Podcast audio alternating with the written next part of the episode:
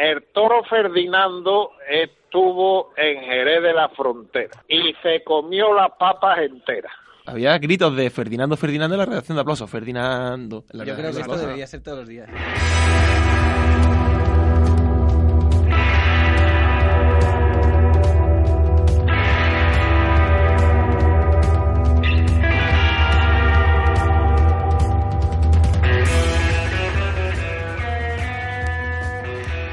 Hola, buenas tardes. Esta voz no es la habitual que da paso al programa, pero sí, soy Covadonga del Peso y en esta ocasión soy yo la que presenta a mis compañeros.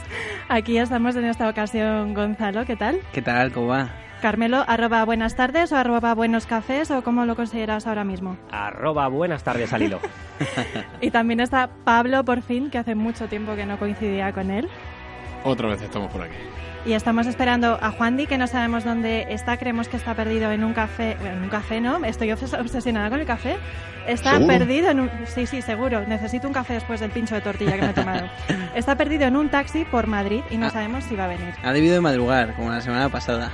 Basada en una historia real. Le costó mucho trabajo. Yo me la imagino ahora ya con unas cuantas cervezas encima. Oye, ¿podríamos sacar el corte del audio que mandó recién levantado el otro día, por favor? Pues sí. Ese corte está muy bien, la verdad es que es muy al hilo. Tengo que contaros que hay un par de canciones antitaurinas más que quiero que escuchéis, porque ahora que viene el estreno del toro Ferdinando... Oh, sí. Creo que tenemos que prestarle un poquito de atención, ¿no? Porque parece que es verdad que el reich animalista desembarca en nuestras fronteras. Lo del toro Ferdinando a mí me preocupa, pero bueno, después seguiremos hablando de ellos. Y bueno, ¿alguien estuvo en la novillada del domingo? Pablo, ¿cómo? Pablo ha levantado la mano. Pablo, cuéntanos. Bueno, yo puedo hablar poquito, porque al final iba a hacer fotos y no estoy pendiente muy pendiente de lo que sucede en el ruedo. Bueno, más o menos lo que se ha leído por casi todo sitio, ¿no? Una novillada de triunfo en la que no triunfaron los novilleros. A mí, Leo Valadez me gustó en su primero, pero para mí siempre peca un poco de las distancias, ¿no? Está, para mi gusto, demasiado alejado del animal. Pablo Aguado, pues ya sabemos lo que pasó, estuvo bien, correcto en su primero y luego ya, bueno, pues no tuvo opción del segundo y luego ya... Carretero, de Albacete. No me venía el nombre. Para mí se le fue... el triunfo, o sea, tuvo novillos como para haber, no sé si reventado Madrid, pero por lo menos para haber dado un golpe en la mesa. Encima, con la dificultad que tienen ahora mismo los novilleros, yo creo que en Madrid y con ese ganado le tocó un billete de lotería que no supo presentarlo en la administración a tiempo, me parece, porque... Vaya porrazo le pegaron a Pablo Aguado, ¿no? Sí. O sea, yo... ya te digo, estaba haciendo fotos y no lo vi muy claro. Según lo vi yo, la voltereta no tuvo consecuencias. Fue mi impresión, y por lo que luego pude ver revisando las fotos, es que el daño fue con la pezuña ya en el suelo, no de la propia voltereta, sino la patada que le dio. Y ahí es donde lo dejó. Vamos, cao, totalmente. La verdad es que comenzar así la temporada de las ventas con un percance de ese tipo, de esa gravedad, al menos era lo que parecía después de la novillada. No es que sea lo que más nos gusta, desde luego. Es cierto, pero también te voy a decir una cosa, Coba. Dentro de que gracias a Dios no pasó nada, uh-huh. Es importante que pasen cosas. Y te voy a explicar por qué. A la grada joven fue muchísima gente que era la primera vez que iba a los toros. Algunos abonados y otros invitados por sus amigos. Oye, me he sacado el abono, vamos a la primera del año y demás. Entonces, tú llegas y además llegaron con un ambiente muy festivo, ¿no? Bueno, pues además se ha criticado mucho porque se bebió en la grada joven y han dejado restos del botellón. Vaya. Como sabes. Pero el llegar a la plaza y ver que lo que estás viendo es de verdad... y la gravedad del toreo, de momento ya te dice, oye, que esto no es un cachondeo, no he venido al circo. Y luego además ves una novillada en vestir, te emocionas en algunos momentos y ves a un chaval cortar una oreja. Yo creo que ha sido una novillada, por lo menos lo que me han dicho mis amigos y la gente, sobre todo ajena al mundo del toro, que fue ese día a los toros por primera vez, es que quieren repetir y que les encantó la experiencia. Y que por qué no estaba llena la plaza, me preguntaban, con lo interesante que ha sido. Bueno, según hemos estado comentando antes de entrar aquí, la entrada no fue demasiado mala. La verdad es que había unas 9.000 personas, creo recordar. Sí, 8.300, dijeron exactamente. O... Yo empecé a contar, pero como eran muchos chinos, al final me lié si a uno lo había contado, a otro no. Y se me fue. Ahí era donde quería llegar. Había muchos chinos. Bueno, no sé si chinos o japoneses o coreanos, pero orientales había un montón. Que no es una crítica, es decir, al final es público que entra... Y sobre todo, que pueden ser nuevos aficionados, que para mí eso es lo importante. O sea, independientemente de la nacionalidad que, abrir que, mercado, que tenga. ¿No? Sí, sí, lo digo en serio. Yo me imagino en el futuro un domingo delgado de Shanghái, ¿no? A mí me cuesta imaginar a un aficionado chino que venga una vez a las ventas y después siga intentando saber de qué va eso, que puede ser. Bueno, siempre habrá más posibilidades de que eso pase, si va a que si no va. O sea, a partir de ahí me parece positivo. Y luego... a lo mejor hay otro tipo de público que va por primera vez y se comporta de otra manera. O sea, son silenciosos, tío, son educados, son... Es decir, tampoco... Eso es verdad. No molestan, ¿sabes? No van por lo menos a fastidiar algo así, que no entiende. Bueno, yo esta vez aguantaron, ¿eh? Yo no sé si será por el paquete turístico que traían, que el vuelo salía más tarde o lo que fuese, pero gran cantidad aguantó hasta el final. Mira, sería muy interesante. Es algo que se me estaba ocurriendo ahora. Que hicieran una especie de encuesta o lo que fuera a los aficionados, al público que va en esas características por primera vez a las ventas, un extranjero, sobre qué es lo que le ha parecido, qué es lo que opina. Positivo o negativo, volvería o no volvería, estaría muy bien que hicieran algo así para hacer una especie de estudio de campo. Pues sí. Yo estuve un rato porque como tenía pase de libre circulación, estuve probando hacer fotos en varios tendidos y tal, y en el 6 estuve el primer y el segundo novillo. Yo, vamos, pondría la mano en el fuego que en esa encuesta que tú dices, Coba, por lo menos el grupo del 6 salió encantado. Seguro, porque estaban todos grabando atentos, es decir, no haciendo la foto de para luego ponerla encima de la tele. Y pasa lo que tú dices, Pablo Aguado, tal. Bueno, cuando entraba el novillo al caballo, eso para ellos era, pero no es negativo, que otras veces yo sí he visto que se tapan los ojos o lo que sea porque son muy aprensivos. No, estaban flipando, por lo menos ese grupo. La verdad es que ese es un momento de la lidia en el que siempre se escuchan los gritos de los turistas, al menos a mí es lo que percibo. Es como es, ¿no?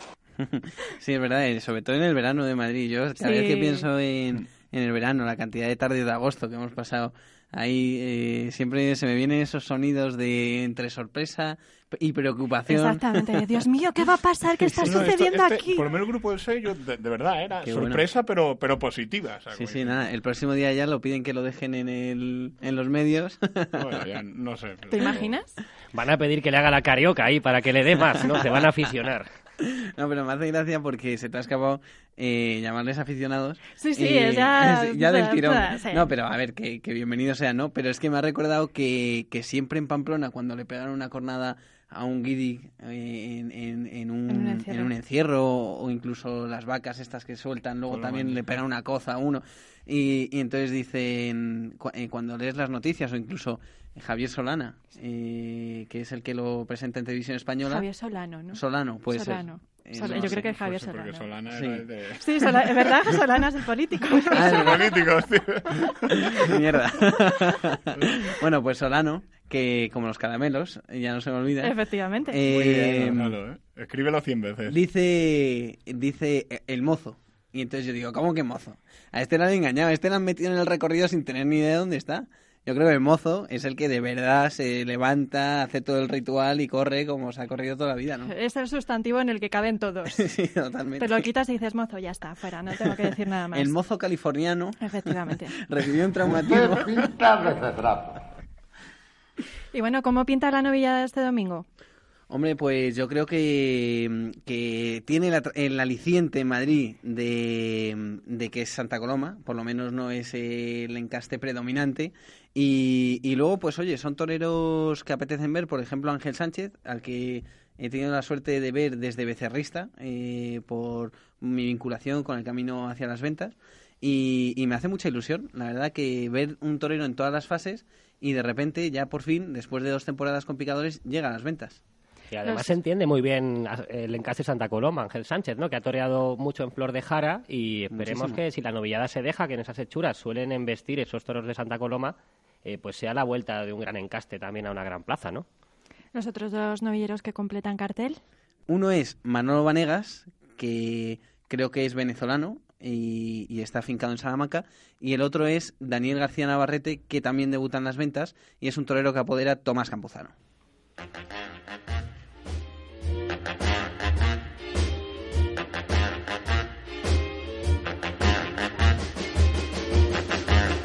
I don't want you to be no slave. I don't want you to work all day. But I want you to be true. And I just wanna make love to you. Bueno, Juanma, no te quejarás de la canción sexy que te ha puesto Carmelo. Sí, sí, me siento como el obrero de la Coca-Cola Light. Totalmente, lo que pasa es que no son las 11:30, ya es un poquito más tarde. No. ¿Qué pasa, Juanma? ¿Cómo estamos? Bueno, encantado de estar con vosotros. Un viernes más, que casi nunca fallo últimamente. Bueno, jueves, todavía no es viernes, ya nos gustaría que fuera viernes. Ah, yo creía que lo estabais grabando como para emitirlo mañana, perdón. No, esto realmente se graba y luego se emite cuando se puede. Sí, cuando se considera oportuno. Pues ya, un día de la semana más, aquí estoy con vosotros. Bueno, cuéntanos, Juanma, ¿de qué nos vas a hablar hoy? Pues hoy os quiero hablar del IVA que graba los espectáculos taurinos. ¿Y qué canción has escogido? He escogido At Last, de Eta James, que es una canción muy bonita, muy antigua, es de 1941, la compusieron, bueno, Mark Gordon y Harry Warren para una película, eso es otra historia, pero en 1961 la versionó la gran Eta James, que es la versión más conocida de todas, y At Last significa por fin, porque por fin mañana se va a rebajar el IVA de los toros del 21% al 10%.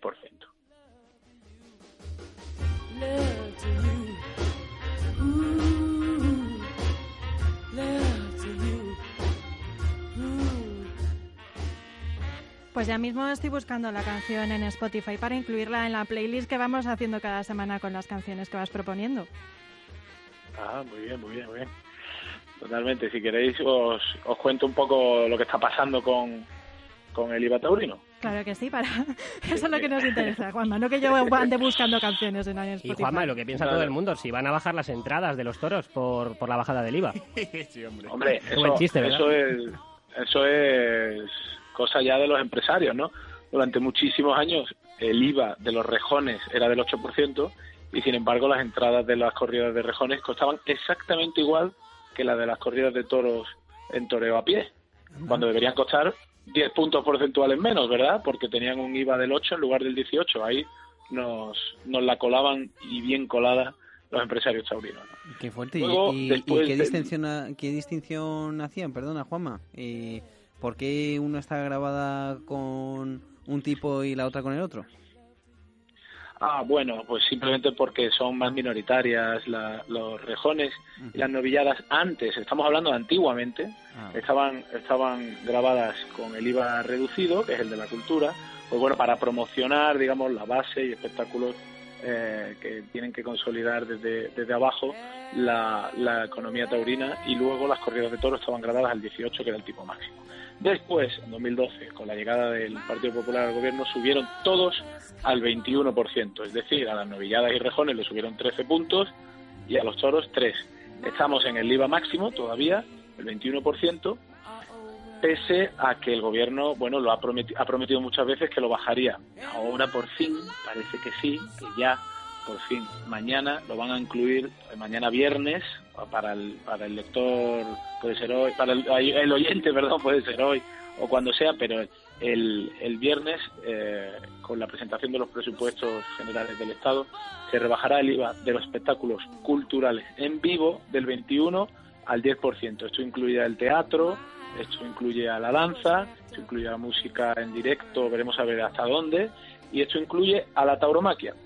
Lo de la tauromaquia hay que señalarlo porque hasta ayer no estaba claro que fuera a entrar la tauromaquia en esta rebaja, ¿no? I found a dream that I could speak to.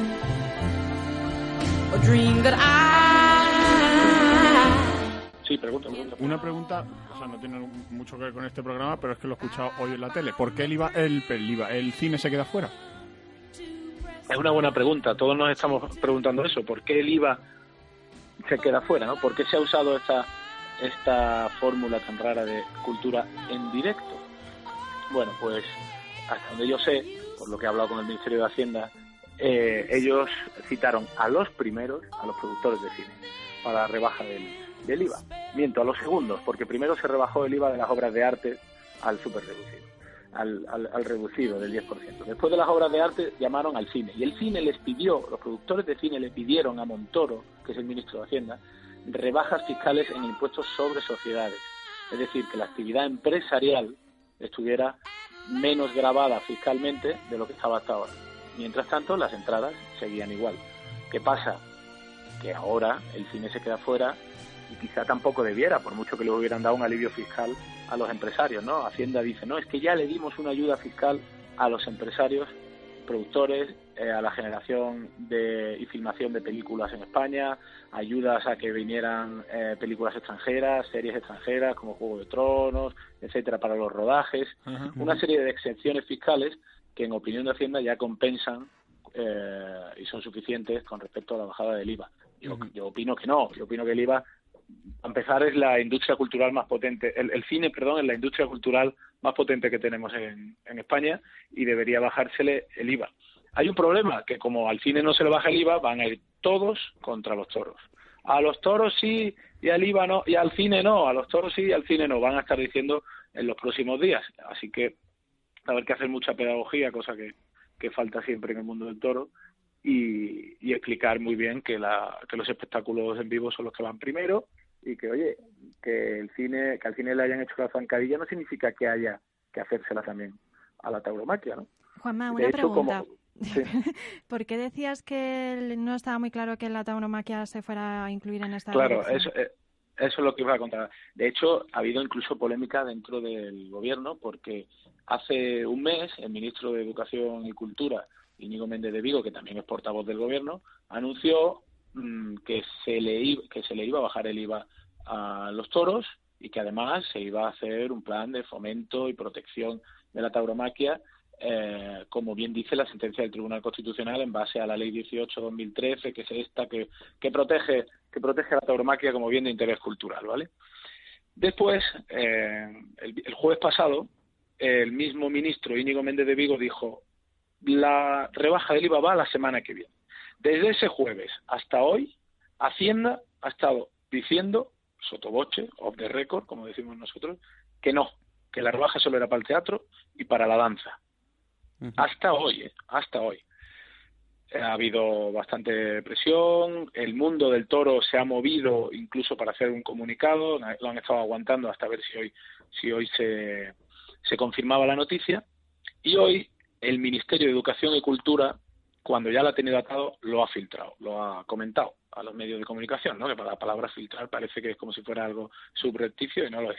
En ese momento Hacienda, que ya se ha dado por vencida, o ha aceptado, porque es la que manda al final, el Ministerio de Hacienda es el que manda, nos ha comunicado a los que le habíamos preguntado insistentemente, que somos unos cuantos, que sí, que el IVA de los toros también estaría incluido, pero para que veáis hasta qué punto la tauromaquia no está normalizada dentro de las relaciones políticas y económicas de la sociedad civil con el gobierno, ¿no? Es una cosa un tanto extraña que tiene muchísima parte de culpa del sector y una gran parte de culpa de los políticos, ¿no?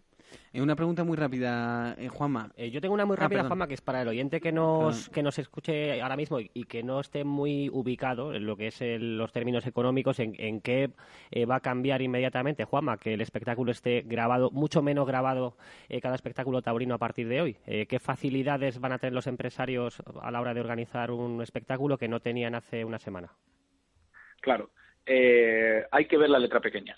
Para empezar, la consecuencia inmediata de la bajada del IVA será que una entrada de 50 euros debería pasar a valer 44 euros aproximadamente. Se le quitan 11 puntos, son unos 5 euros y medio, 44 euros y medio, 45. O sea que las entradas empiezan a valer unos 5 euritos menos las entradas normales, 3 euros las baratas, una reducción del precio. Deberían empezar a valer. Por ejemplo, hay plazas como Madrid que es que ya las tienen estipuladas. Pero luego hay que ver si esa bajada del IVA se aplica también pues a la materia prima que se usa en las corridas, que es el toro. La Unión de Criadores de Toros de Lidia va a presionar a partir de mañana para que el toro se incluya también en la rebaja del 10%. Hay que recordarle a los lectores que mañana se presenta el proyecto de ley de los presupuestos, pero los presupuestos se tramitan en el Parlamento, en el Congreso, luego en el Senado, luego vuelven al Congreso durante unos 3 meses. Con lo cual hay tiempo, hay que ver la letra pequeña, hay que hacer enmiendas que son como correcciones de la ley y propuestas que hace cada partido. Entonces ahí es donde va a estar la parte mollar de afectación a la tauromaquia, porque no es lo mismo que bajen las entradas, que como bien sospecháis vosotros, o creo yo que sospecháis, no tienen por qué bajar de golpe, no tiene por qué ser así, sino que el empresario gane más, ¿verdad? Porque pueden aprovechar ese gap de 11 puntos porcentuales para su beneficio propio, pero también está los servicios que se prestan, está el toro que paga IVA, está una serie de inputs que están sujetos a este impuesto, ¿no? Para el espectador, resumido, muy resumido, las entradas deberían ser más baratas a partir de no mucho tiempo. Pues ojalá lo vayamos notando a partir de dentro de poquito, porque nos viene bastante bien a los aficionados el ahorrarnos unos cuantos euros. Muchas gracias, Juanma. Hasta la semana que viene. Muchas gracias a vosotros. Un abrazo. Un abrazo, Juanma.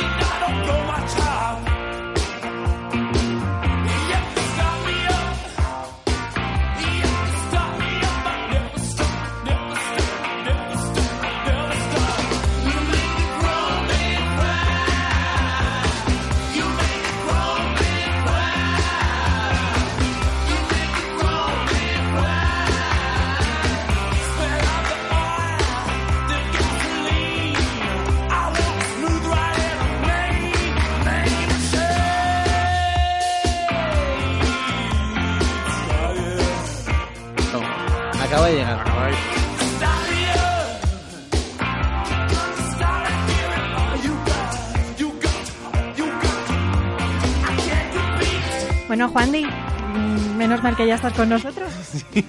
Ya estábamos preocupados por ti. Bueno, me falta la toalla. Gracias por poner a Rafael de Paula, Carmelo, porque me falta la toalla hoy aquí. Y que me entregaran una llave de una ciudad o algo. ¿Vienes de recoger la llave? Vengo de recoger la llave. No, la llave la he perdido. La llave se la dieron y la perdió. La llave no sé dónde está, la verdad. La llave me la han dado y no sé. Me falta la toalla. Me falta la toalla y decir aquí 4 sandeces. Ojalá la tuviera el valor de decirla, porque en fin. De Rioja y oro. Luego me tachan. Sí, fíjate, además me ha salpicado. Te lo juro, ¿eh? Te lo juro, mira, lo puedes ver. Precisamente. Sí, luego me tachan de sensacionalista y bueno, es lo que hay. ¿Qué estabas haciendo? Que... Pues nada, esperándote. Aquí. Grabar, básicamente, hacer un programa más, Juan Diego. El número 20, ojo, el número 20, ¿no? Yo qué sé, verdad, ya son un porrón. ¿Es un número redondo? Sí, un número redondo. Habría que hacer algo, celebrarlo. Yo ya lo he celebrado, que podemos seguir celebrando después. Tú ya vienes celebradito de casa. Yo vengo ya celebrado de casa, sí. No, hombre, no. Abrimos las consultas para ver quién quiere hacer un Padilla. Sí. Tomo nota. Y has ganado. Y voy yo en primera posición ahora mismo, claro. No, es coña. Es una especie de derecho de pernada. Sí. ¿Qué te parece si pasamos a las referencias? Hombre, me viene muy bien que estés aquí porque si no me iba a dar paso a mí misma. Estaría muy... Con nosotros Cova, con la referencia. Aquí estoy. ¿No me habéis escuchado hasta ahora? Sí, que pues la I hoy interesante además, ¿no? Sí, está además ha venido. Solo hoy, ¿no? Solo hoy. No, joder. Claro, por fin no vamos a dar el coñazo, ¿no? Por fin traes algo que merezca la pena, joder, Cova. Te ha costado 20 programitas, hija. Esta vez sí que te damos el indulto, mejor que a Paz Muestro. No, hombre, que sí, que estamos. Joder, las de hoy también, igual que todas las semanas, que no me habéis dejado terminar la frase, cabrón. A ver si ni empezamos con esta referencia de mierda que traes hoy. Hijo puta. Pues, si siempre nos metemos contigo, si encima hoy vienes como las grecas, que no lo pone a huevo, tío. Yo cuando lo veo torear a mis padres, no vengo como las grecas. No vengo como las grecas. Como tiene que ser. Le dice el hijo al padre. Le dice el hijo al padre. ¡Padre! ¡Lo del piso! Le dice el hijo al padre. Es el momento, Juandi. ¡Padre! ¡Lo del piso! ¡Págame lo del piso, padre! Uno es el como hijo es. Al padre. O sea, Carmelo, sobra decir comida, que esto no lo cortes luego. Que pero no tengo dinero para comidas, padre. Le dice el hijo al padre. ¿Puede ser esta bajada del IVA taurino la supernova que estábamos esperando? ¡Papá, no era supernova! ¡Que explotó hace 3 horas! ¡Entérese usted de lo que está pasando! Padre, hágame el amor, le dice la hija. Le dice la hija el padre. Padre, hágame el amor. Ah, déjame, hija mía. Ya, en serio, la bajada del IVA taurino me parece fundamental, ¿eh? Fundamental. Lo que pasa es que el problema... y lo digo totalmente en serio, es que hay algún listo que el 21% se lo ahorre y sigue la entrada al mismo precio. ¿Y sí, este sí. Cambio de tono, Juandi? ¿Te has puesto serio? Es porque cuando se habla de dinero, ya... Cuando se habla de pagar. Le dice Simón al padre. Le dice plaza 1 al aficionado. Como se trata de pagar... ¿Seguro? ¡Padre, lo del IVA! Le dice plaza 1 al aficionado. Que esto no es sensacionalismo, yo lo quiero aclarar, ¿eh? Que esto no es sensacionalismo, ¿eh? Fin, por favor, la referencia que estoy aquí. La gente, oye, no todos los de Córdoba son así, por favor, nuestros oyentes de fuera de Andalucía. No, en serio, es gracioso, que sí. Sí, hombre. Plaza 1 o lo del IVA. Le hice ver, el rosco. ¡Qué mierda lleva! Menuda mierda, yo. Plaza 1, lo del IVA, le dice el rosco a Simón Casas. Simón Casas, déjame Simón... ya, que estoy aquí con mi producción. ¿Qué cojones pasa contigo? Déjame, que estoy esperando aquí a José Tomás. Le dice Simón Casas al rosco. Estoy flipando. Yo creo que esta referencia ha superado todas las referencias que traías. Bueno, y hasta aquí al hilo 20. Bueno, yo me acuerdo... esto ha sido, yo qué sé, como cuando vino Victorio la primera vez que nos reventó el programa. Pues es, ha sido parecido a Juandi. Venga, Juandi, nos vamos los demás y ya te quedas tú solo ahí. Le tengo 2 noticias. Una buena y una mala. Arrancada, hijo puta. La buena es que tenemos a Coba con nosotros. Y no la más buena es que tiene referencias interesantísimas. Yo creo que la mejor de todas es que te tenemos a ti después de una comida. Esa es la mejor noticia de todas. Ojalá la gente no vamos a...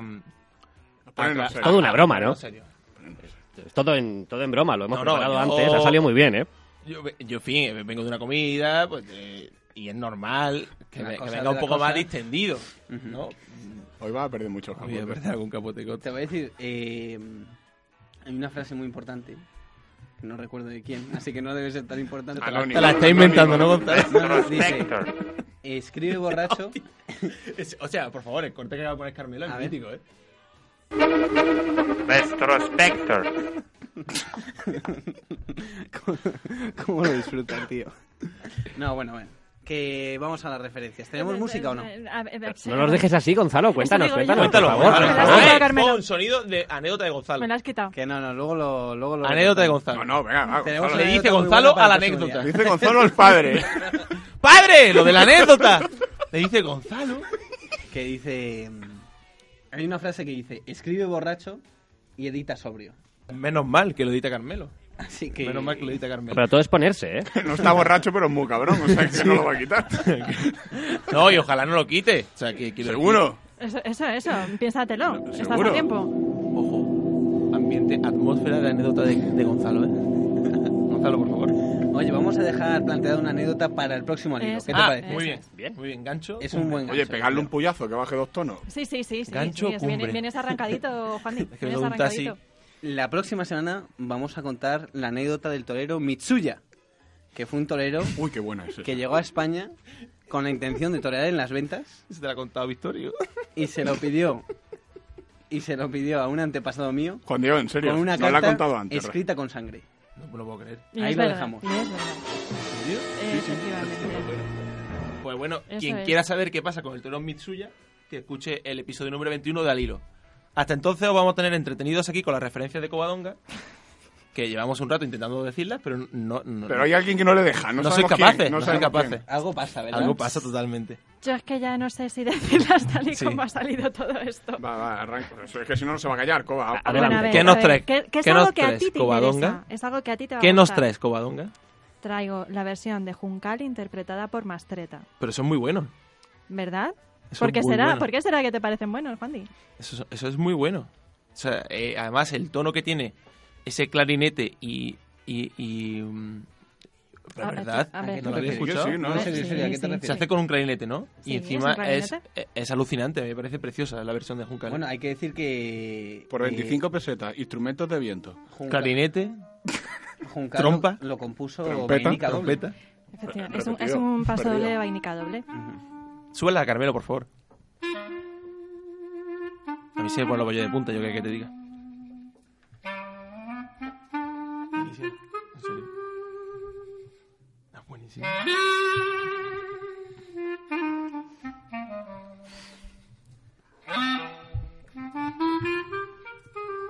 Bueno, qué Coba, Mastreta, Juncal.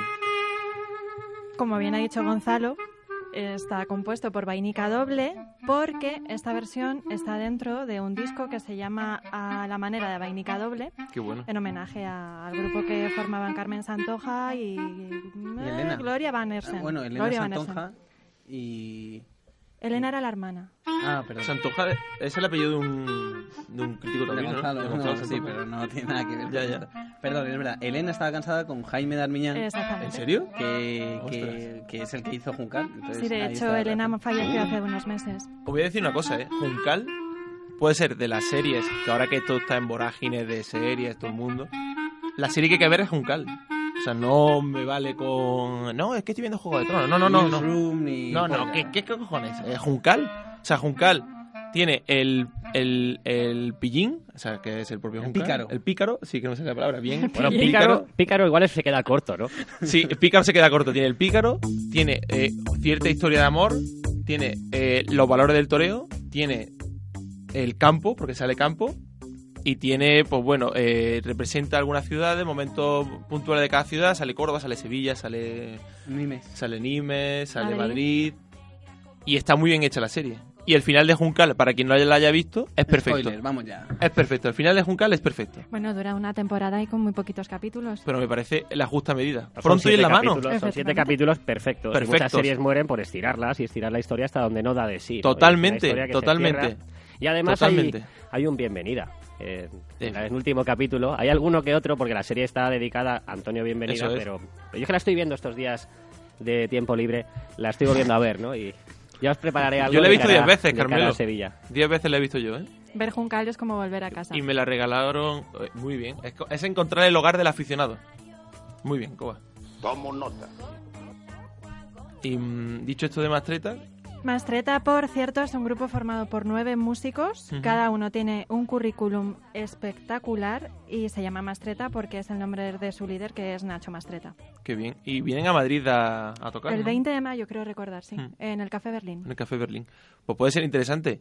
Por cierto, antes de que se me olvide, ha salido el disco de A la manera de Vainica Doble, a la vez que una exposición en la antigua sede del periódico Imparcial con objetos del dúo. Digamos, o sea, que está un poco... Pan. Sí, el disco tiene relación con la exposición. Qué bueno. ¿Y la exposición dónde está?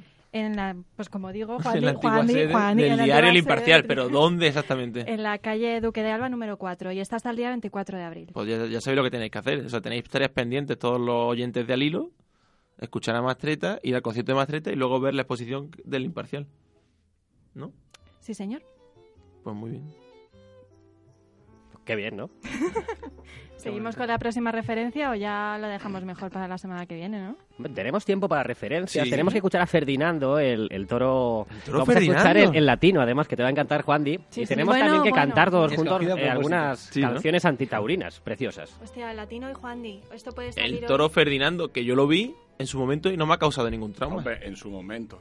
Oye, fantástico el artículo que ha escrito Juan Sánchez, con el que luego hablaremos. Sí, hay que llamarlo. En el debate. No. Ese, o sea, me refiero en relación a Pasmoso. Ha sido en taurología. En el debate de hoy, que sí, no es el debate. El debate de hoy, eso es. Ha escrito uno muy bueno también, muy recomendable. Y bueno, que Juan Sánchez nos está mojando la oreja. No, está, no se confunda. Está cogiendo, en fin, la hechura perfecta, escribiendo. Juan, siempre había que tenerlo en cuenta, al mítico tuitero @de toros.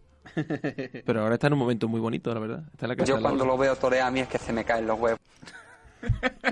Parece ser que desde que naces, la gente cree que te conoce, según cómo te ves, cómo hablas, de dónde vienes. Pero no es tan fácil, especialmente cuando se trata de mí. Soy un poco más complejo. Soy Ferdinand. Me miras y piensas grande. O te asustas. O te asustas. O te asustas. Lo hemos cogido en latino por darle un poco de exotismo, ¿no? Y porque también salió Francisco hace poco cantando latino, ¿no? Y queremos unirnos a darle esa continuidad al hilo. Hombre, pues Ferdinando en latino pierde, la verdad, pierde. Bueno, pero un segundo, que hay otro, ¿eh? Yo soy un toro de pelea. No es necesario que lo seas. Solo debes verte como un toro de pelea. ¿Ves el barril que está allá? ¡Hazlo pedazos! ¿Con mi cabeza? ¿Qué más tienes para golpear? Listo. Ferdinando, que ha causado conmoción el tráiler en Twitter. ¿Plata o plomo? Plata o plomo, Ferdinando. No, quiero decir que hay como mucho ambiente en Twitter, ¿no? Que sí, si la película Ferdinando hay como un debate, sí, una preocupación, algo latente ahí. Sí, porque al final todo ahí hay una especie de un argumento recurrente, uh-huh, que es la culpa de todo lo tiene Disney. Y encima Disney hacer una película con un toro simpático y entrañable. A ver, está claro que bien no lo va a hacer. Ahora, también te digo una cosa, y eso es lo que ya te digo de manera seria. Si los cimientos del toreo tiemblan por una película de dibujo animado, o sea, es el síntoma ya... Bueno, el síntoma no. Es superproducción, que bueno, no es una peliculita. Sí, de Navidad. Ya ves, todo lo que tú quieras. Si de verdad un mundo tan potente como podría ser el taurino tiembla por una película de dibujo animado, o sea, está claro que nos los hemos estado tocando a dos manos durante 80 años. Ya, desde que murió el gallo, hombre, no hemos estado tocando los huevos en el toreo, literalmente, porque es que hemos perdido una trascendencia. O sea, no, a ver, si esto nos preocupa es porque no somos nadie. Es que yo no he escuchado a nadie decir, ¿no? Pero sí, yo no he escuchado nunca a nadie decir que los leones ya no son fieros después del Rey León. Yeah. ¿Por qué ahora el toro tiene que dejar de ser bravo por la película Ferdinando? Pues porque el negocio del toro se lo ha estado tocando a dos manos durante 80 años. Y al final nos han ido comiendo el terreno un año, otro y otro. ¿Por qué? Porque el pensamiento es siempre, ya pasará, yo me lo llevo hoy y ya si mañana se acaban los toros yo ya me lleno el bolsillo. Ah, que venga el siguiente y arre. @ Fundación Toro de Lidia. No, por supuesto. Al final del tráiler... ¿Eso que me denuncia a mí o cómo? Hay que decir al oyente que al final del tráiler Ferdinando le hace el boca a boca a un conejo. ¿Qué dices? Eso es muy taurino, ¿eh? Sí. Eso es muy... Sí a la vida, es muy taurino. Es de la última corriente. Sí a la vida. Que joder, que Pasmoso le haga un boca a boca a cualquier conejo del campo. ¿Seguro? Suena mal, ¿eh? Suena fatal. ¿A ti qué te parece, Cuba? Yo estoy muy de acuerdo con Pablo. ¿Sí? Sí, totalmente. De hecho, es que... Ahora no está solo, ¿eh? No, yo con Cobo siempre me llevo muy bien. Lo que no sé es por qué no coincidimos más, porque es mi único apoyo en esta redacción, creo. Bueno, en este estudio. Llámalo redacción, llámalo X, llámalo programa, llámalo vegana, barra de podcast. Bueno, ¿puedo hablar de una forma un poco seria y formal? Por favor. Debes hablar de una forma seria y formal, pero con un toque, ¿sabes? ¿Un toque qué? Un toque al hilo. Latino. Un toque al hilo, sí. Contigo ya tenemos ahí mucho toque al hilo. Kubrick. Oye, ¿has visto que...? No, déjala hablar que me iba a apoyar. No quiero... Por favor, No quiero meterme en lo de Coba, porque siempre la interrumpo, pero es que ahora la estoy interrumpiendo. Coba siempre te pone en tu sitio. El otro día por teléfono también te pone una red. Esto está muy claro. ¿Queréis cortar a Coba? Vamos a ver, lo que no sabe nadie es que esto está guionizado. No. Y que Coba... Digo, Coba, ponme en mi sitio. Esto está muy claro. La queréis cortar porque ha dicho que me apoya. Juan Diego, por favor, cállate ya. Covadonga, adelante. Por favor, un minuto, aunque sea. Bueno, voy a ello, sí, es posible. Que como estábamos comentando antes, lo del toro Ferdinando no es nuevo. Ferdinando o Ferdinand, que me parece aún más absurdo. Como hemos estado comentando con Pablo, yo creo que la película o el corto de Disney es del año 48, creo por ahí. Creo que es 48, ¿no dijiste? A mí me parece que tiene que ser más probable que sea el 48. Entonces, en el año 48, evidentemente esto no preocupaba porque la salud del toreo estaba en su apogeo, estaba muy bien como... Claro, totalmente. Pero sin embargo ahora, como las cosas están tan negras... Sí, es el peor momento. Efectivamente, es el peor momento en el que puede llegar una película. Sobre todo, Cova, perdona que te interrumpa. ¿Te estoy interrumpiendo?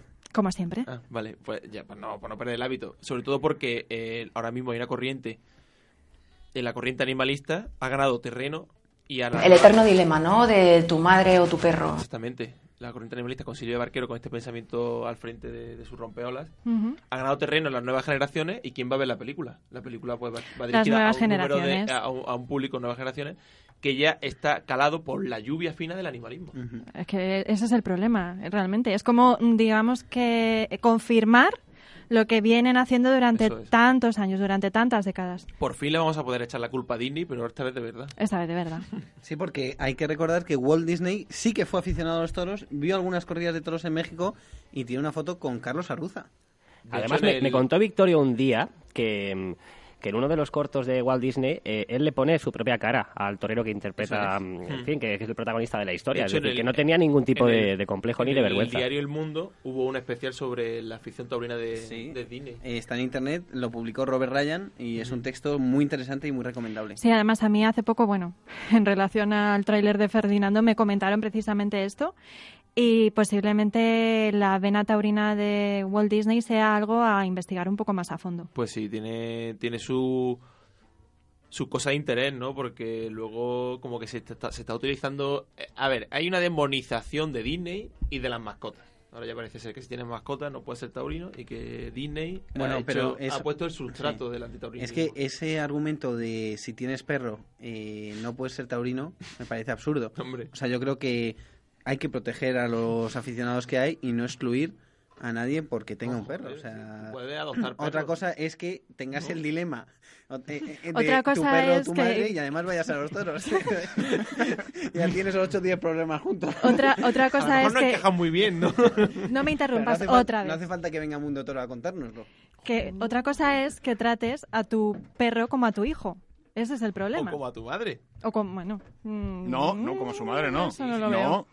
La madre está por debajo del perro. Es verdad. No, sí, es verdad. Sí, es verdad. Oye, pues hemos ido... Se puede decir que al hilo ha tenido un tuit viral, ¿no? Ya lo creo. Con el vídeo de Silvia. Miles de millones de retweets.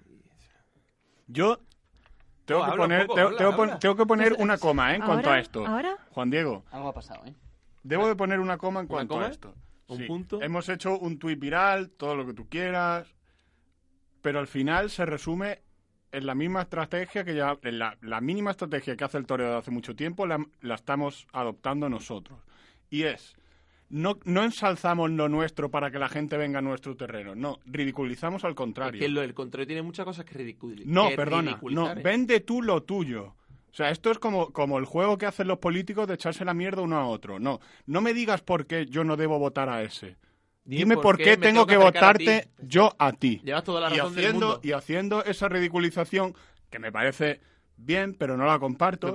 Me parece que lleva razón lo que dices, pero también hay... Tenemos que realzar nuestros argumentos, no ridiculizar lo de los demás. Hay un punto en el que los Santis tienen un argumento en el que está calando mucho y en el que está cogiendo ciertos adeptos. Ah, pero tú te estás poniendo a su altura. No, señor Pablo, no estamos de acuerdo contigo porque eso es inhumano. O sea, anteponer a un perro a tu madre hay que ser un poco... HP, Heckwell, Packard, ¿no? Entonces, esta mujer es la lideresa de un partido político que concurre a las elecciones con esos argumentos y son intolerables, sencillamente intolerables. Yo no estoy tolerando en ningún momento su argumento. Estoy diciendo que la defensa que nosotros hacemos de la tauromaquia no es ensalzar nuestras virtudes, es potenciar los defectos de los demás. Y a mí eso no... Que sí, que son tremendos, pero a mí esa estrategia de marketing no me gusta. Prefiero atraer prefiero atraer a mi campo a la gente. Claro, sí, no sí, que sí, deje la gente... Pablo, no, pero eso... Carmelo parece que no. Que sí, que sí, yo no estoy de acuerdo, ¿eh? Pablo, que sí, pero pasa que un problema es, hay que vender nuestro producto y hay que hacer ver que el argumento de ellos es tan lamentable. Las dos cosas. ¿Tú piensas, pero es que no se vende el nuestro. Que hay un lobby muy importante antitaurino, sí, y no hay un lobby muy importante taurino. O sea, eso igual es. Que ellos tienen hacker que nos desmontan las páginas la en Mundo Toro, todas las páginas especializadas, pues a lo mejor no estoy invitando a ningún delito. No, que la Fundación paga antitaurinos para que digan barbaridades y lo dejemos en bola. No, hombre, no. Ahí se te da la pizza. Apunta el minuto que se hay que quitarlo. Estamos defendiendo... estamos defendiendo que el fin justifica los medios. No. ¿Me estás diciendo eso? No. Yo lo que quiero decir... ser mucho más inteligente en el sentido, y Gonzalo lleva toda la razón, en el sentido de que hay argumento antitaurino que hay que... ¿Funciona o no? A mí me parece muy importante que la gente sepa lo que tiene Silvia Barquero en la cabeza, porque el mensaje que llega es otro. Y me parece bien que le pongamos cara, y no me parece ni mucho menos tener complejo de buenismo. Totalmente, vamos. Sí, yo en ese sentido es, Gonzalo, sí que estoy de acuerdo con ellos, Pablo, esta vez. Por ahí, por el buenismo lleva toda la razón Gonzalo, en el sentido de que ellos tienen el argumento de que somos buenos, cuando en realidad sus argumentos... No ha habido en la historia en un compartido que se pusiera en contra de las personas. ¿Un partido animalista qué significa? Un partido que tiene que organizar, que administrar a las personas poniéndose en contra de ellas. Que sí. O sea, si estamos de acuerdo... Tú no puedes ser un partido animalista. Es que un partido animalista es oxímoron. O sea, tú no puedes defender la democracia defendiendo a los animales, porque los animales no tienen nada que ver en democracia. Pero que es que yo no estoy diciendo eso. Lo has clavado. Pero que es que yo no estoy diciendo eso. Es que yo no estoy compartiendo su mensaje. Si es que yo no estoy diciendo ni que se les ignore ni que yo comparta su mensaje. Te estoy diciendo que la estrategia debe ser otra, y no te digo que nunca se deba poner sobre la mesa las cartas de los demás. Te estoy diciendo que la estrategia principal debe de ser atraer a la gente, y la estrategia principal no está siendo esa. La estrategia principal está en... mira lo de Bogotá. Y pum, han sido los anti. Esa era nuestra defensa con Bogotá. La bomba... Pues con esa hay 28 más, Juan Diego. Y no te estoy diciendo que esto no se deba ridiculizar y que no se deban de sacar sus cartas a la luz. Te estoy diciendo que la estrategia principal tiene que ser atraer, no hundir al otro. Y la estrategia principal... Estamos hablando de... Pero perdona, Pablo, no ridiculizamos a nadie. Se ridiculizan ellos mismos. Sí, también es cierto, Carmelo. Ahí esa expresión, vale. Hay que combinar las dos cosas. Es verdad. Hay que combinar, porque ellos lo que hacen es constantemente ridiculizar nuestros argumentos. O sea, estamos hartos de escuchar la cultura estructura, que sí. Lo comparto contigo, pero si me lo comparas, te estás poniendo a su altura. Estás intentando... Pero es que es en el fango, ¿eh? Es que esto está... Claro. Es que estamos en el fango. Mira, Pablo, es que el problema es que... Pablo, no estoy de acuerdo. Un segundo, antes hablábamos de Ferdinando en el año 48. Y es que en el año 48 el torero era un héroe. Ahora, no tenemos... O sea, nosotros tenemos que estar orgullosos de los toros, pero partimos de la base de que estamos en una situación muy mala. Y entonces... Lo nuestro tiene que ser una defensa. No solamente una exposición. No estoy de acuerdo. O sea, llega el momento de defenderse, Pablo, te pongas como te pongas, vamos. No, es que no. A ver, ya está la reaccionar. La reacción es una defensa. No que sé, puede, Cuba, oye, que mucho que seguramente... algo, porque luego te interrumpimos. Vamos a ver, que seguramente... A ver, el raro del grupo ya sabes que soy yo. Pero a partir de ahí, mi opinión casi siempre suele ser diferente. Nuestro Pablo Iglesias en el gato al agua. Pero es que estamos hablando de defender. Es decir, estamos hablando no de marcar más goles que el rival. Estamos diciendo de que nos metan menos goles. No, tío, nosotros tenemos que salir a atacar, pero no a defendernos. Pablo, hay que atacar y defender en el sentido... Claro, atacar y defender. En el sentido de que tenemos que vender nuestro producto como si fuese único, que lo es. Pero no, es lo que no estamos haciendo. Claro que lo es. Y es lo que no estamos haciendo. Y luego hay que ridiculizar los argumentos que utilizan los antitaurinos para poner a la sociedad frente a los toros. Estamos de acuerdo. Pero... ¿Estáis de acuerdo? ¡Hombre! Estamos de acuerdo, pero yo te hablo de un 70 atacar y un 30 defender. Y estamos en el 70 defender y en el 30 ¿Cuánto tiempo hemos perdido en encajar los golpes? Tenemos ahora mismo que expulsar toda esa mierda que tenemos encima de haber encajado tantos golpes, de habernos comido tanto argumento en contra. Ponerle y ahora es el momento de decir, los antitaurinos, no tenéis ni idea, tus argumentos son una mierda y lo que pretendéis es bazofia pura. O sea, el toreo es esto y esto. Y vosotros sois lamentables. O sea, al otro lado del muro, o sea, si hay un muro y al otro lado hace mucho frío, toda la corriente taurina está en aquel lado en el que hace frío. El lado de aquí siempre es verano. O sea, el toreo siempre es verano. No me jodas ahora con el puto Ferdinando y las putas leches con el perro y la madre, porque es que Silvia Barquero, es que no das para más, es que no te puedes llevar una cuchara a la boca. O sea, con ese argumento es que lo ponen tan a huevo que hoy no se puede. Juan, has visto cómo estamos, ¿no? Sí. Vamos, bueno, no, como estamos no, como está uno nada más. Los demás no, pero es verdad, joder, Pablo. Por eso he pedido entrar para escucharlo en directo. Pero tú no estabas con tu suegro. Que va a estar con mi suegro. Estás con sus padres. Pero, ¿y tú por qué tienes que hacer comentarios personales? Porque sí. ¿Tú de dónde vienes? Juandi? Te voy a contar, pues, de mis amigos del periódico de comer en Costa Leandro. ¿Y de qué se ha hablado en la comida? Cuéntanos. ¿Publicidad? No. ¿Te van a dar un capote? Lo está negociando. ¿Te van a dar un capote? No, este año no me hace falta. Bueno, a ti siempre. Este año no me hace falta. Vamos hablando ¿Del periódico de ahora o del de antes? Del anterior. Había una mezcla. Un revoltijo. Sí, una rebujina. Bueno, claro. Coche de tope. Qué maravilla. ¿Qué tal, Juan? Muy bien. Mítica arroba de toros. Hace tiempo que no tenemos por el estudio. Hemos comentado tus artículos del debate de hoy y de taurología. Sí, muy buenos, Juan? Para bien, espero, ¿eh? Bueno. Para comerle los huevos. Pablo, tú sabes que siempre se tiene que poner en contra y ha dicho, bueno, pues Juan escribe bien, pero tal. ¿Sí? ¿Yo? No he dicho... ¡Qué broma, Pablo! No he dicho nada. O sea, Juan, sabes que yo a ti te aprecio. Sí, pero bueno, eres muy puñetero. ¿Sabes? Sí.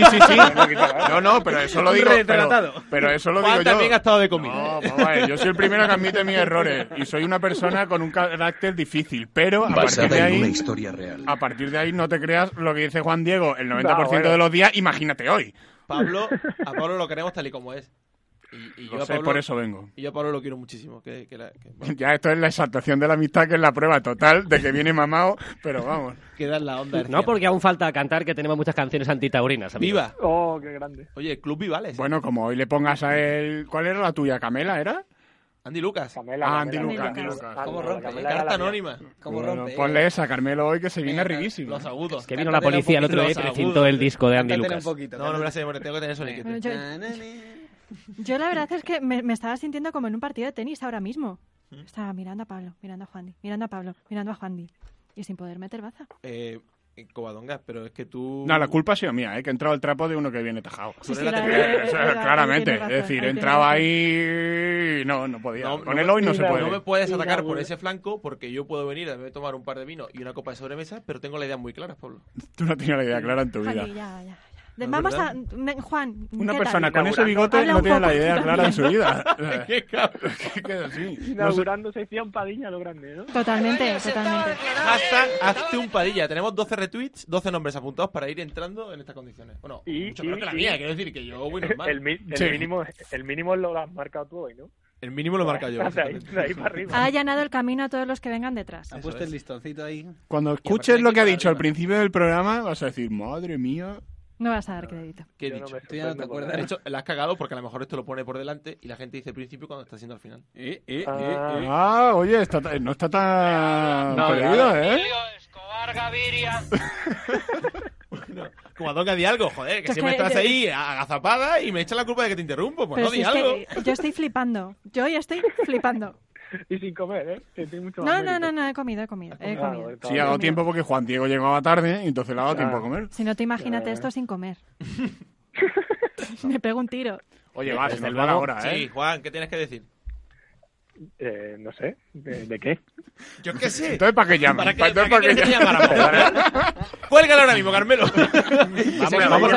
Vamos a empezar con la sección, aunque la hemos empezado hoy antes de tiempo, con la sección de despropósitos. Bien. Porque así somos nosotros, ¿no? Son las 10 de la mañana, las 11 en la Comunidad Autónoma. Cadena trófica. Desde el Palacio de Exposiciones y Congresos de Cangrejos. Esto es falso. Son las 7 y un minuto. 6 y un minuto en Canarias. Son las 5 de la tarde. 5 y minutos. ¡El retorno, hombre!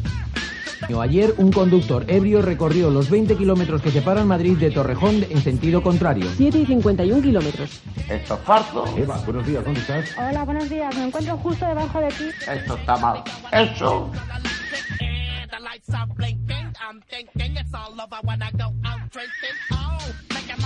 Y hoy vamos a seguir con las canciones antitaurinas. Nos van a divertir mucho. Porque tengo una que es auténtica canela en rama. Tenemos a Juan también al otro lado del teléfono, que la va a escuchar. Y yo os pido que sigamos cruzando las líneas rojas, ¿no? Entre la sociedad y la zoofilia.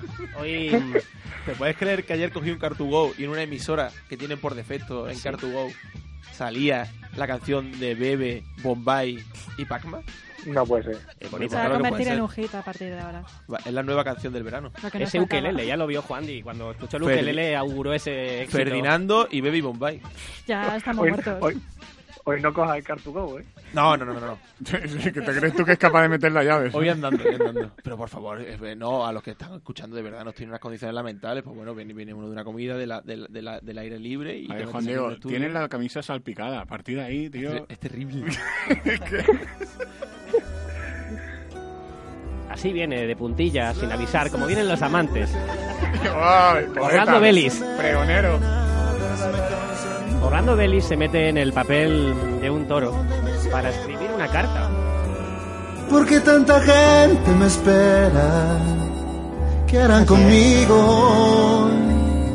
Tengo miedo, las piernas me tiemblan, mis ojos lloran, se abre una reja, hay mucha arena. Los hombres me esperan. Es Madrid, hay mucha arena. Se protegen con capas. Se protegen con capas. Es Batman. Ramonchu. No, es un torero. Es Ramonchu. Vamos todos, ¿eh? Hermano Caballo. Es la casota. Hermano Caballo. Tócame los huevos. ¿Por qué cargas en perro? Hermano Caballo lo cantaban en las 3.000, hermano Caballo. Después de los Chichos nadie le había cantado al caballo. No sé si será su hermano, pero amigo del caballo tiene pinta de ser.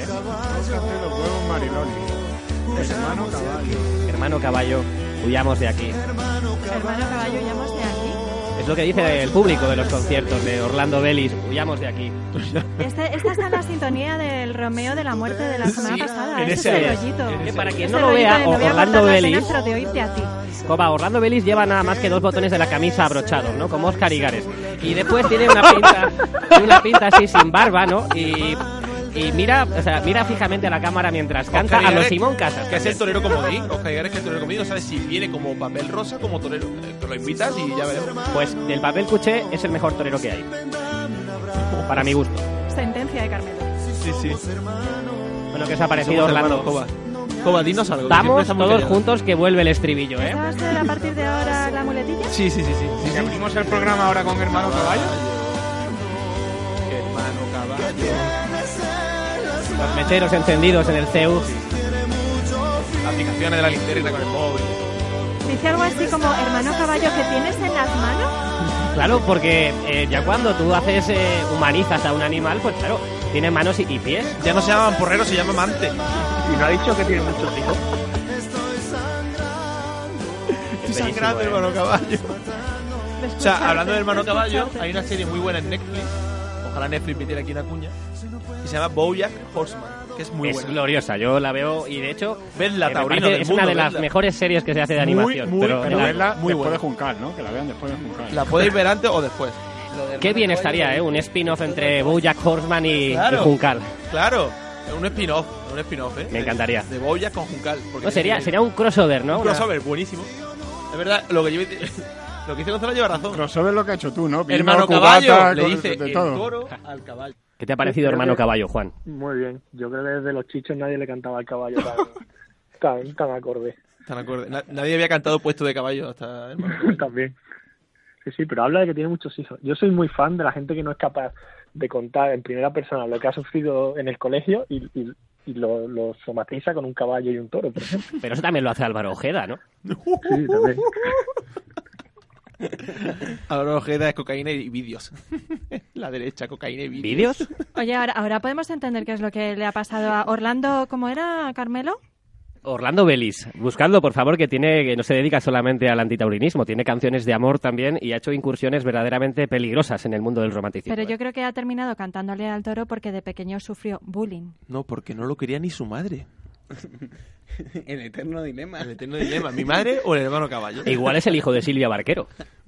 Puede ser. Oye, nosotros tenemos a un torero que ha cantado toda. Es cumbre eso, ¿eh? Bueno. Oye, pero es verdad que... Juan... Es verdad. Jota. Es que claro. Es más Juan. Lógico, ¿no? Ha pasado más veces en la historia elegir entre tu madre y el caballo o tu madre y un perro, ¿no? O sea, que yo voy con Orlando, ¿no? Yo voy con Orlando. ¿No bajaste, Carmelo? Elegir entre tu prima o el caballo de tu tío, claro. ¿Juan Diego? En los pueblos. En este caso no hablaba del animal. Entre su prima o el caballo. Toda la vida, vamos. Chiste fácil. Bueno, podéis reír, aún no pasa nada. Es que, Juan, Diego, estamos flipando hoy, ¿eh? Yo estoy flipando, pero como no he flipado en ningún programa y mira que he flipado. Sí. Victorio. ¿Qué tal? Hombre. Feliz año a todos. Saluda en ruso. Здравствуйте. Joder, qué bien suena. ¿Cómo se dice de Paula en ruso, Victorio? Здравствуйте de Paula. O Paulova, que era también un gran torero. Hombre, el maestro Luis de Paulova. Luis de Paulova. Luis de Paulova, la vida. Sí. Contarme. No, tú dirás. Esta tribula. Coba tiene una cosa que decirte. Yo no, Victorio, la tiene Juandi desde que ha entrado por la puerta porque no para de hablar y no nos deja meter baza a nadie. Cadena trófica. ¿Qué ha pasado? No. ¿Qué ha pasado con la cadena trófica? Que se la ha bebido entera. La cadena trófica, Victorio, es una cosa de las cosas, ¿eh? Hombre, vamos a ver. Eso, hay gente que todavía no lo ha asimilado, pero el día que lo asimilen, se darán cuenta, entenderán el porqué de las cosas. A ver, o sea, esto son... No hay sacrificio sin después el comercio y el bebercio. Esto es así. Si usted ve que hasta los programas de Arguiñano, o sea, tú coges el animal, lo matas y después te lo comes. ¿Seguro? Claro, hombre, con Arguiñano siempre. O sea, tú no te puedes comer una gallina viva. Algunos se la comen con mucha dificultad. En algún momento la gallina muere o tú mueres. Si te la comes primero por las patas, es peligroso, ¿no? Claro. Te come ella. ¿Te has enterado, Victorio, del tema de Ferdinand, no? Que se estrena. Bueno, si vamos a hablar del tema de Ferdinand, que es un magnífico corto de Disney del año 38. Vamos, hemos dicho 28, 38 y 48. Viva la documentación de Ali. Como nota. 38, 48 en 8. Bueno, el toro Ferdinando. Vamos a hablar también de Tom y Jerry. Vale. Por ejemplo, pero... habría que acabar con Tom y Jerry, un gato que se va a comer los ratones. Hombre, por favor, y que los ratones están todo el día puteando al gato. Malditos roedores. Hombre, es muy tétrico, es decir, o por ejemplo, el Pollito Piolín, el gato que se quiere comer al Pollito Piolín, por favor. O el Coyote y el Carrecamino, ¿no? Coyote y el Carrecamino, Big Mick. Entonces, ¿a qué estamos jugando, señor? O tú con el pollo del Mercadona. Por ejemplo. Victorio, ¿y qué diría Rafael de Paula del toro Ferdinando? Hombre, el toro Ferdinando... el toro Ferdinando es un toro de... Salte del ruso y entra en... No tenemos mucho tiempo para el papel. Vamos a ver, usted pinta de retrato. El toro Ferdinando estuvo en Jerez de la Frontera. Se dio una vuelta y se comió las papas enteras. Y a partir de ese momento decimos que es un toro gourmet. No, eso es falso. Eso es una mentira. Y ese señor que ha hecho esos dibujos pinta de fotografía. Entonces, lo que yo quiero decir es que el toro Ferdinando es un ratito a pie y otro andando. ¡Bravo! Entonces, bueno, hasta aquí la 20ª edición de Al Hilo. Hay aquí una señora que nos quiere echar y bueno, pues... hasta... No, es que estás colado. Hasta la próxima semana.